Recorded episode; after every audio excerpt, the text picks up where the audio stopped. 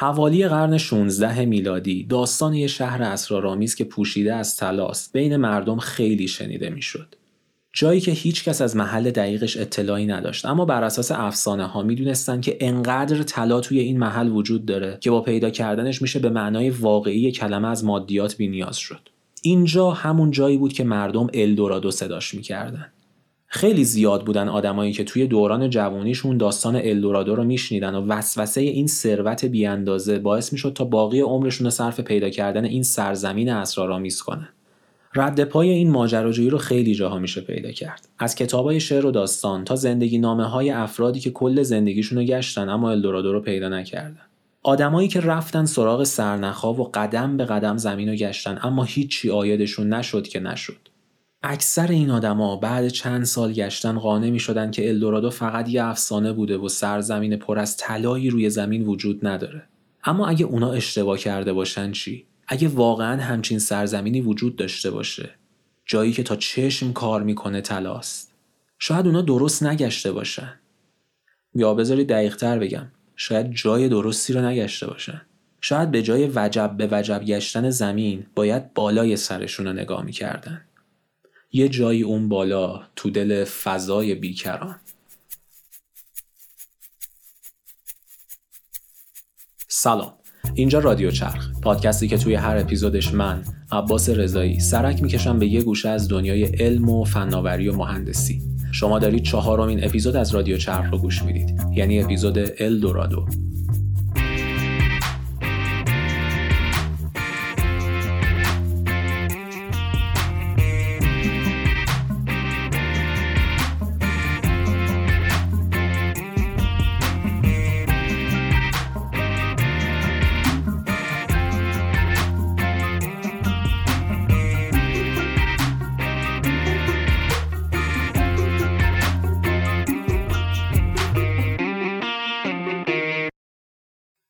درسته که هیچ وقت روی زمین سرزمین طلایی مثل الدورادو پیدا نشد. اما آدما به کمک معدنکاوی تونستن از جای مختلف زمین منابع ارزشمندی رو پیدا کنن و استخراج کنن و بعدا ازش استفاده کنن. همین تجربه یعنی استخراج مواد با ارزش از دل زمین باعث شد تا زمانی که انسان به فضا رفت و آروم آروم شروع به سرک کشیدن اطراف زمین کرد به این فکرم بیفته که شاید بشه یه سری مواد خیلی ارزشمند رو از فضا استخراج کرد و آورد زمین. همین شد جرقه چیزی که امروز بهش میگن معدنکاوی فضایی. معدنکاوی فضایی توی یه جمله و به زبون ساده یعنی اینکه بریم سراغ اجرام آسمانی اجرام فضایی مختلف مثل سیاره ها ماه سیارکا یا امثالشون و یه سری مواد ارزشمند رو از روشون برداریم یا از دلشون استخراج کنیم تا ازشون استفاده کنیم. تو نگاه اول این کار فقط می‌تونه توی فیلم های نولان اتفاق بیفته اما در واقع این کار اونقدر هم که به نظر می‌رسه تخیلی نیست With us now, astrophysicist Neil deGrasse Tyson, director of the Hayden Planetarium here in New York. Welcome. Thanks, thanks for having me back. Sounds a bit like science fiction, doesn't it? Yeah, I think all all great ideas have a flavor of science fiction. Otherwise, it's an ordinary idea. Mm-hmm. And so it has just the right amount of crazy and just the right amount of hey, that's you know, there are resources out there. Think, think what we're doing here on Earth. We're, we're waging war and fighting each other to pull precious metals and other resources deemed rare out of the ground. And, and this is our life down here on this speck that we call Earth. And there's this abundance. بذارید همینجا یه مقدار از اتفاقای چند سال آینده دنیای خودمون رو اسپویل کنم. در واقع بر اساس برنامه های سازمان ها و شرکت های مختلفی که روی معدنکاوی فضایی کار می‌کنن ما تو آینده نزدیک خیلی نزدیک شاید تا قبل از پایان دهه میلادی جاری ممکنه شاهد این باشیم که شرکت ها به شکل تجاری کار معدنکاوی فضاییشون رو شروع کنن. تا همینجا فعلا بسه. بذارید یه مقدار برگردیم عقب و ببینیم اصلا چی شد که معدنکاوی فضایی شکل گرفت و یه سری شرکت الان دارن روش کار می‌کنن. بعدم یه مقدار دقیق تر بریم سراغ یکی از زیرشاخه های معدنکاوی فضایی که از بقیه زیرشاخه هاش محتملتر و سودآورتره و احتمالاً اون رو ما ممکنه نزدیکتر توی دنیای خودمون شاهدش باشیم.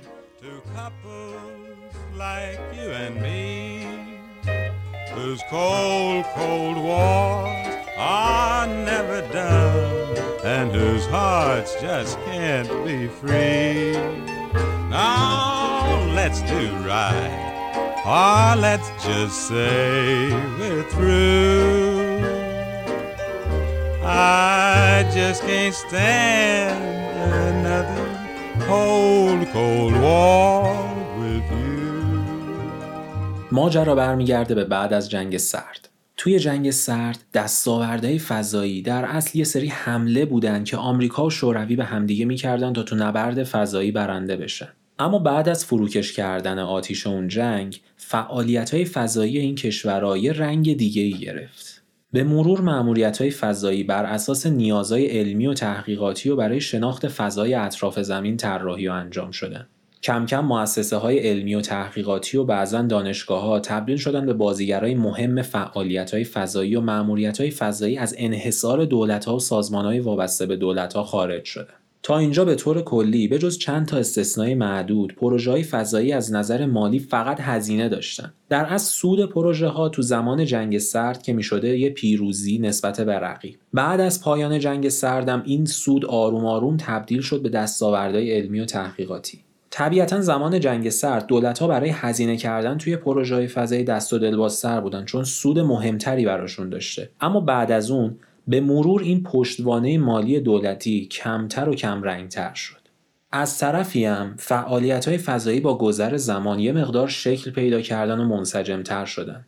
فعال های اصلی این حوزه آروم آروم به این فکر افتادن که برن سراغ روشهایی تا بتونن از توی پروژه های فضایی درآمدم کسب کنن. همه این عوامل باعث شد تا آروم آروم چیزی که بهش می‌گفتیم فعالیت های فضایی کم کم شکل بگیره و تبدیل بشه به صنعت فضایی. صنعتی که می‌تونه خیلی درآمدزا باشه. یا بخوام درستتر منظورمو برسونم می‌تونه خیلی درآمدزا باشه. رگه های اولیه ایده معدنکاوی فضایی رو میشه توی اسناد تحقیقاتی همون دوره هایی که شروع شده بود گشتن دنبال یه راه درآمدزایی از پروژه فضایی پیدا کرد.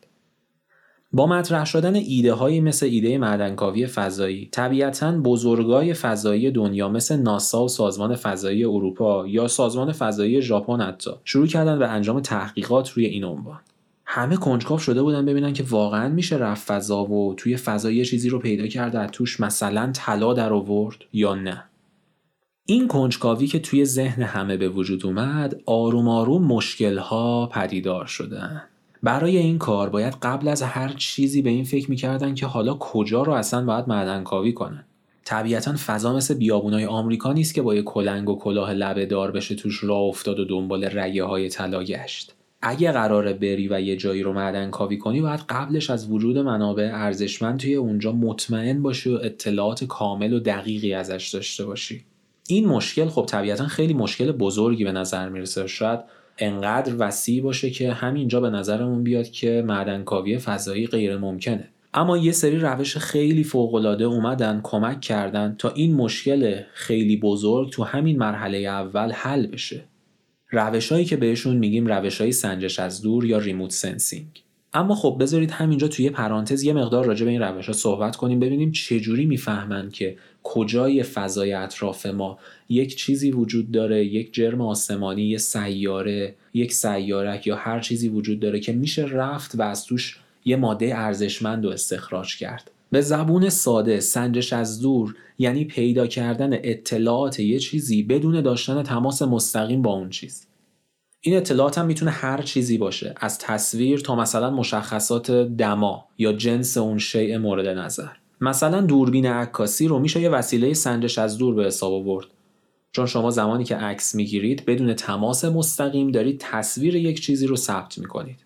این سنجش از دور کلا چیز فوق العاده پرکاربردیه مخصوصا توی صنعت فضایی. اصلا یکی از مهمترین و کاربردی ترین کارهایی که ماهواره های اطراف زمین توی عصر حاضر ما انجام میدن همین کارهای سنجش از دوره. به کمک اطلاعاتی که ماهواره های سنجش از دوری که دور زمین دارن میچرخن استخراج می‌کنن کارهای فوق العاده مهم و استراتژیکی میشه انجام داد. مثلا شما می‌تونید پایش آلودگی های زیست محیطی یا یه آتیش سوزی بزرگ توی یک جنگل بزرگ یا لکه های نفتی توی اقیانوس ها رو به کمک روش های سنجش از دور و ماهواره های سنجش از دور انجام بدید.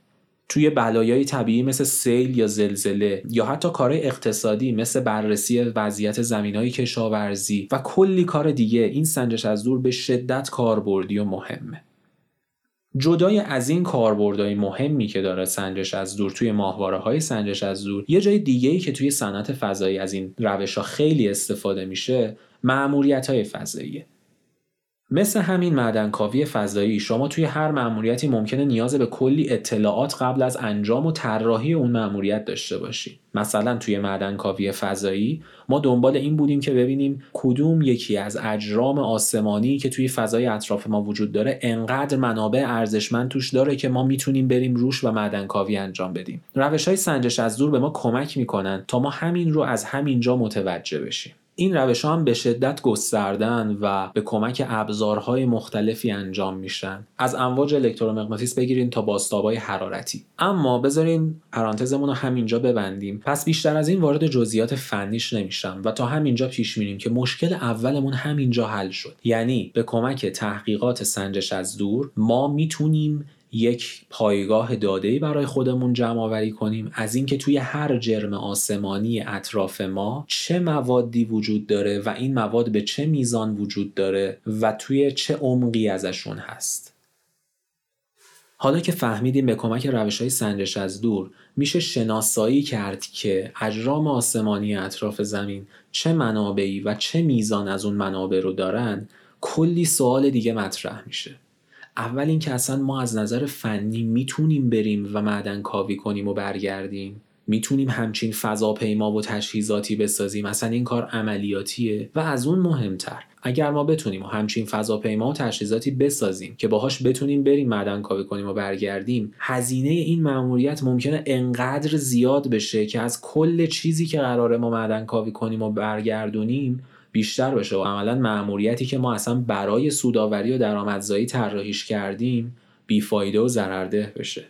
این سوالا به همراه کلی سوال دیگه سالها بی جواب موندن یه جواب علمی خوب و یه تحقیق علمی خوب روشون تا مدت ها انجام نشد. سازمانهایی که روی این موضوع وارد شده بودن مسیرشون رو به سمت پروژه تحقیقاتی ادامه دادن و عملا ماجرای تجاری سازی معدنکاوی فضایی و رفتن سراغ پول در آوردن از این روش رفت به هاشیه.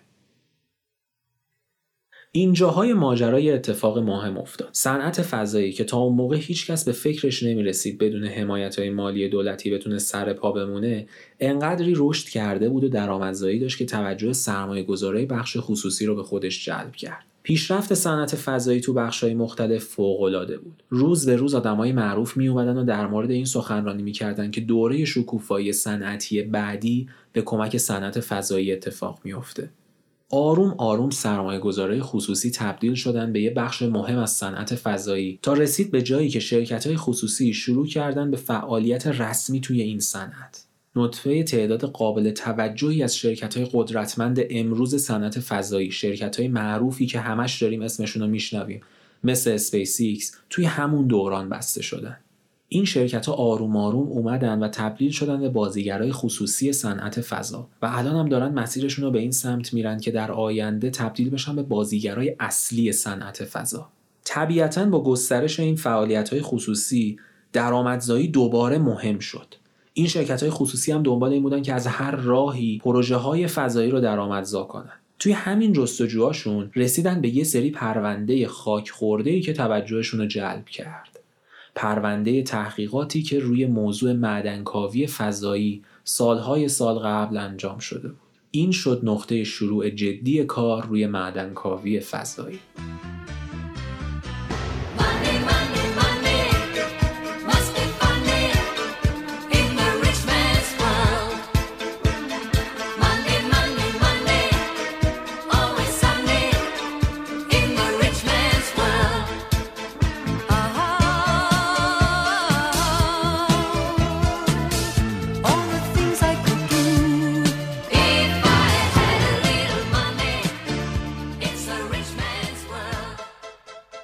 یه مرور کوتاهی بکنیم روی همه چیزایی که تا الان گفتیم تا ذهنمون رو منظم کنیم و بریم سراغ ادامه ای داستان. از اینجا شروع کردیم که فعالیت های فضایی توی دنیا به سمت پروژه های درآمدزا حرکت کرد. صنعت فضایی شکل گرفت و این مسئله مطرح شد که توی این صنعت پروژه های انجام بدیم که بتونیم از طریقش پول در بیاریم.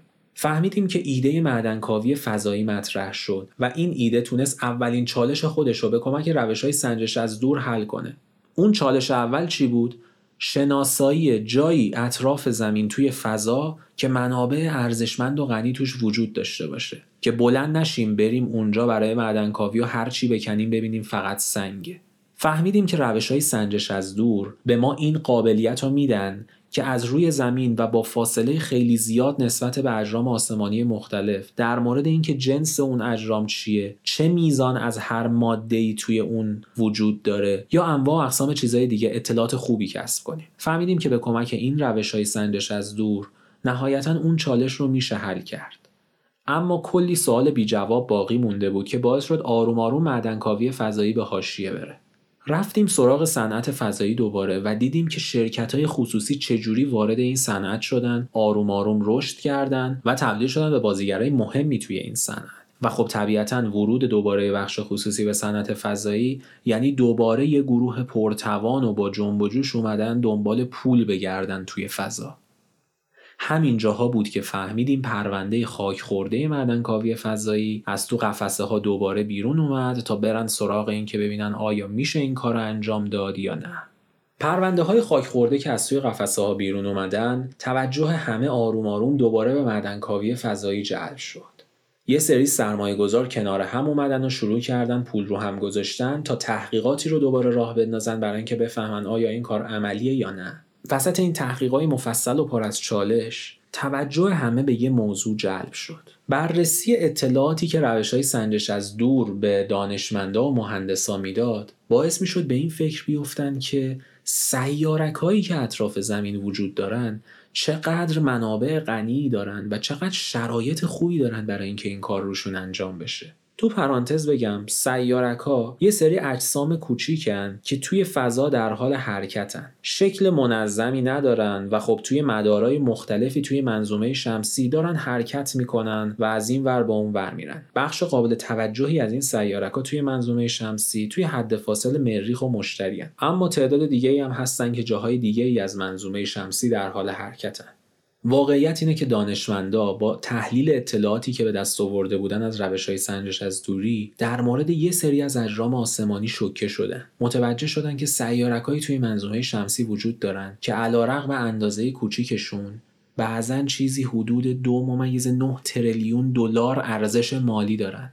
منابع این سیارک ها اکثرا از گروه فلزات پلاتینیومی بود. فلزات به شدت ارزشمندی که روی زمین توی صنایع خیلی مختلفی کاربرد داره. از مهندسی پزشکی بگیرین تا قطعات سیلیکونی و تجهیزات الکترونیکی. یه سری از تجهیزات کاربردی توی دندون پزشکی یا سلولای سوختی و جواهرات تجهیزات صنایع نفتی و سنسورا و هزار تا چیز دیگه. اطلاعات خیلی شوکه کننده است. سیارک هایی که قطرشون شاید یک تا دو کیلومترن ارزش مالی دو ممیز نه تریلیون دلاری داره. مواد داخلش فلزات پلاتینیومی هستن که اگر بشه استخراجشون کرد و به زمین آورد توی هزار تا صنعت مختلف کاربرد دارن. و این یعنی سیارک ها ممکنه چیزایی باشن که معدن کاوی فضایی روشون واقعا سودده و عملیاتی باشه.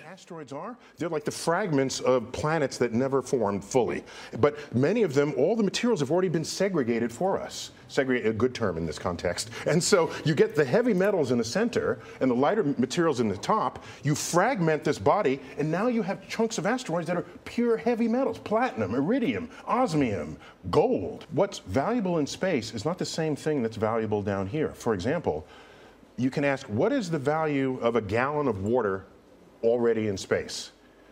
That's different from a gallon of water here on Earth. When NASA needs water, it's got to haul water up in space with it. And that last prices, that was at least $10,000 a pound just for water. So, for example, if you can extract water from one of the asteroids, then you have water in space. What's that worth to NASA? All right? Mm-hmm. If, they, if they can provide that to NASA for less than what it takes NASA to get these resources into space to do whatever it needs to do in space, then that's a business model right there. از یه طرف در مورد بحث فنی ماجرا سیارک ها چون اجرام آسمانی کوچیکی هستن جاذبه خاص و قابل توجهی ندارن که فضاپیمایی که می‌خواد بره سراغشون نیاز داشته باشه تا سیستم پیشرانش قوی برای برگشتن از اون سیارک با خودش ببره. و نکته خیلی خیلی جالب تر این که بعضی از این سیارک ها توی مدارایی دارن حرکت می‌کنن که بعضی وقتا از نزدیکی زمین عبور می‌کنن. مجموع همه این حرف و صحبت ها شد این که دانشمندا متوجه شدن معدنکاوی فضایی روی اجرام آسمانی به نام سیارک ها واقعا عملیاتیه. چرا عملیاتیه؟ چون این سیارک منابع فوق غنی و ارزشمندی دارن. از نظر فنی به علت ویژگیهایی که سیارک دارن و اینکه مدارشون باعث میشه که بعضیاشون از نزدیکی زمین عبور کنن به شدت در دسترس و میشه نهایتا این کار رو انجام داد. شرکت های مختلفی به محض اینکه این اطلاعات استخراج شد شروع کردن تا جدی وارد فاز طراحی مأموریت معدنکاوی بشن روی سیارکا همه متوجه شده بودن که سیارک ها به علت ویژگیهایی که دارن هم از نظر اقتصادی معدنکاوی روشون توجیه پذیره هم از نظر فنی به شدت در دسترس از اجرام آسمانی دیگن اینجا بود که شرکت هایی مثل Planetary Resources یا Deep Space Industries شروع کردن به ارائه طرحهاشون برای معدنکاوی سیارک های مختلف. تمرکز این شرکت ها غالبا روی سیارک هایی بود که از نزدیکی زمین عبور می‌کنن. بیایید یه سیارک رو بررسی کنیم تا ببینیم اصلا این سیارک شبیه به الدورادویی که تو ذهنمون بوده هست یا نه. Planetary Resources که یکی از شرکت های پیشگام توی معدنکاوی فضایی و تحقیقات توی این زمینه است گزارش های خیلی جالبی رو منتشر کرده. طبق اطلاعاتی که این شرکت منتشر کرده یک سیارکی که منابع غنی فلزات پلاتینیومی داشته باشه می‌تونه دو ممیز 9 تریلیون دلار ارزش داشته باشه که قبلا هم بهش اشاره کردیم. این یعنی بیشتر از تمام پلاتینیومی که توی کل کره زمین در یک سال استخراج میشه فقط از یک سیارک میشه فلزات پلاتینیومی استخراج کرد. از طرفی این سیارک ها فقط فلز ندارن. بعضی از این سیارک ها روشون منابع یخ دارن که می‌تونه تبدیل به آب بشه.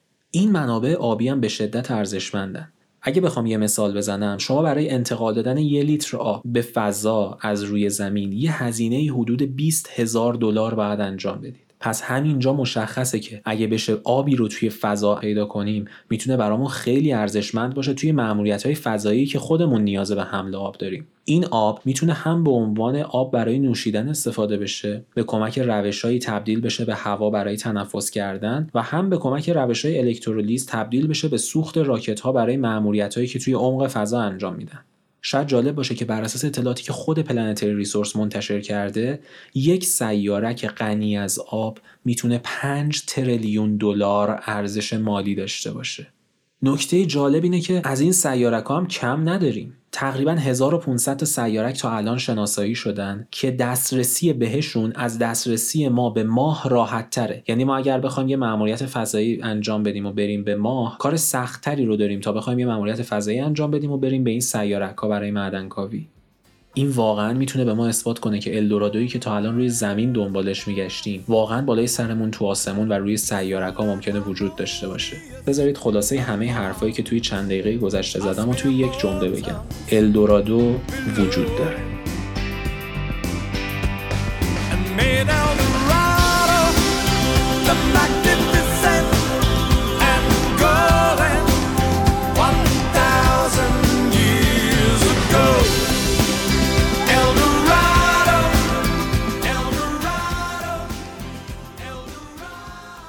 حالا که زوم کردیم روی معدنکاوی سیارکی که یکی از بخشای معدنکاوی فضایی به حساب میاد و از غذا. بخش در دسترستر راحتتر و عملیاتی تر معدنکاوی فضایی برای ما در امروز دنیاه.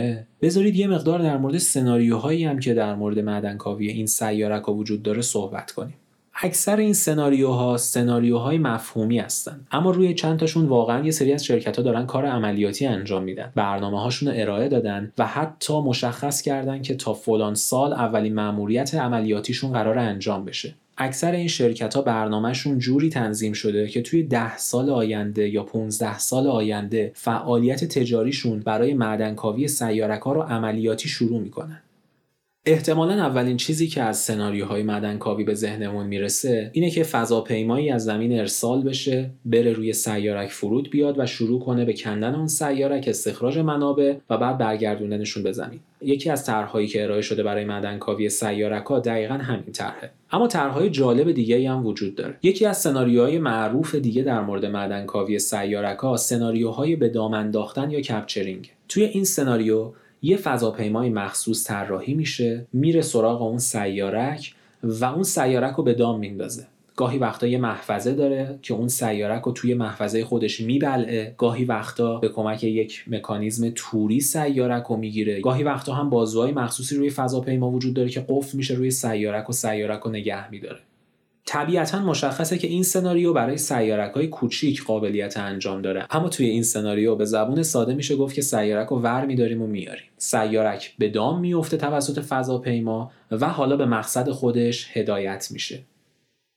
سناریوهای جالب دیگه ای که وجود دارن سناریوهای انگلیه. فضاپیماهای مخصوصی طراحی میشن و برخلاف روش قبلی که سیارک رو به دام مینداختن و با خودشون حمل می‌کردن و جابجا می‌کردن اینا روی سیارک میچسبن و با سیارک حرکت می‌کنن. گاهی به عنوان یه منبع حتی شروع می‌کنن از سیارک تغذیه کردن. اطلاعات تکمیلی خیلی جالبی هم راجع به این سناریو وجود داره که توی اینستاگرام و توییتر رادیو چرخ می‌تونید پیداشون کنید.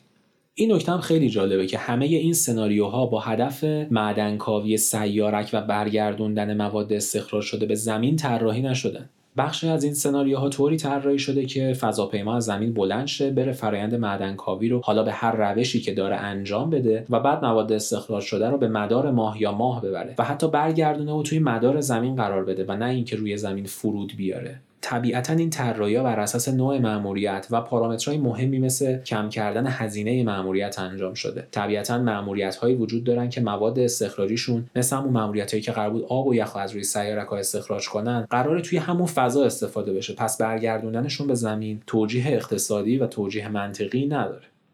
از روی همه این اطلاعات کنار هم میشه یه نتیجه گیری کلی و جالب کرد. اونم این که معدنکاوی فضایی از جهات مختلف به نظر مهندسا و دانشمندایی که دارن روش کار می‌کنن قابل انجام و در دسترسه به خصوص روی سیارک ها.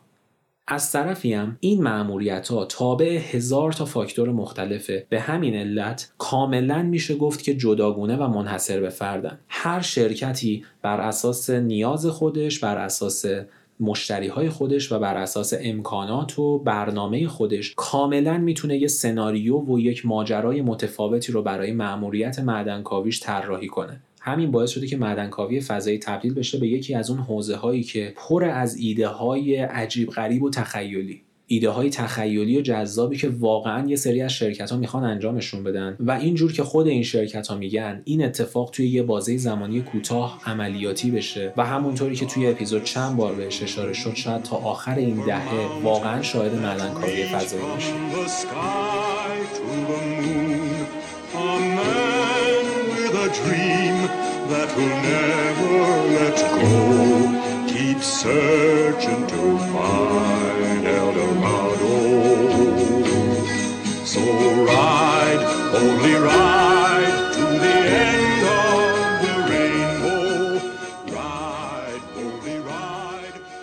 توی این اپیزود رفتیم تو دل ماجرای معدنکاوی فضایی و معدنکاوی سیارکی. سعی کردیم که سیر تاریخی به وجود اومدن این موضوع و این کنجکاوی رو بررسی کنیم تا بفهمیم که چرا معدنکاوی فضایی مطرح شد و چجوری این معدنکاوی فضایی می‌تونه انجام بشه.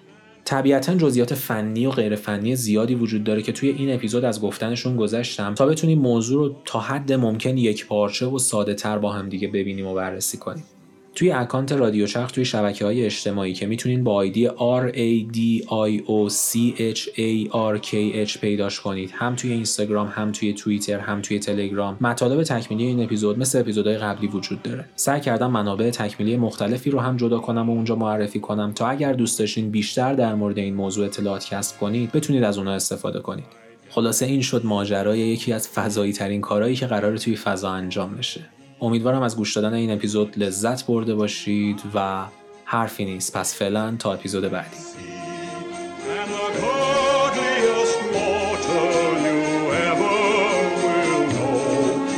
The one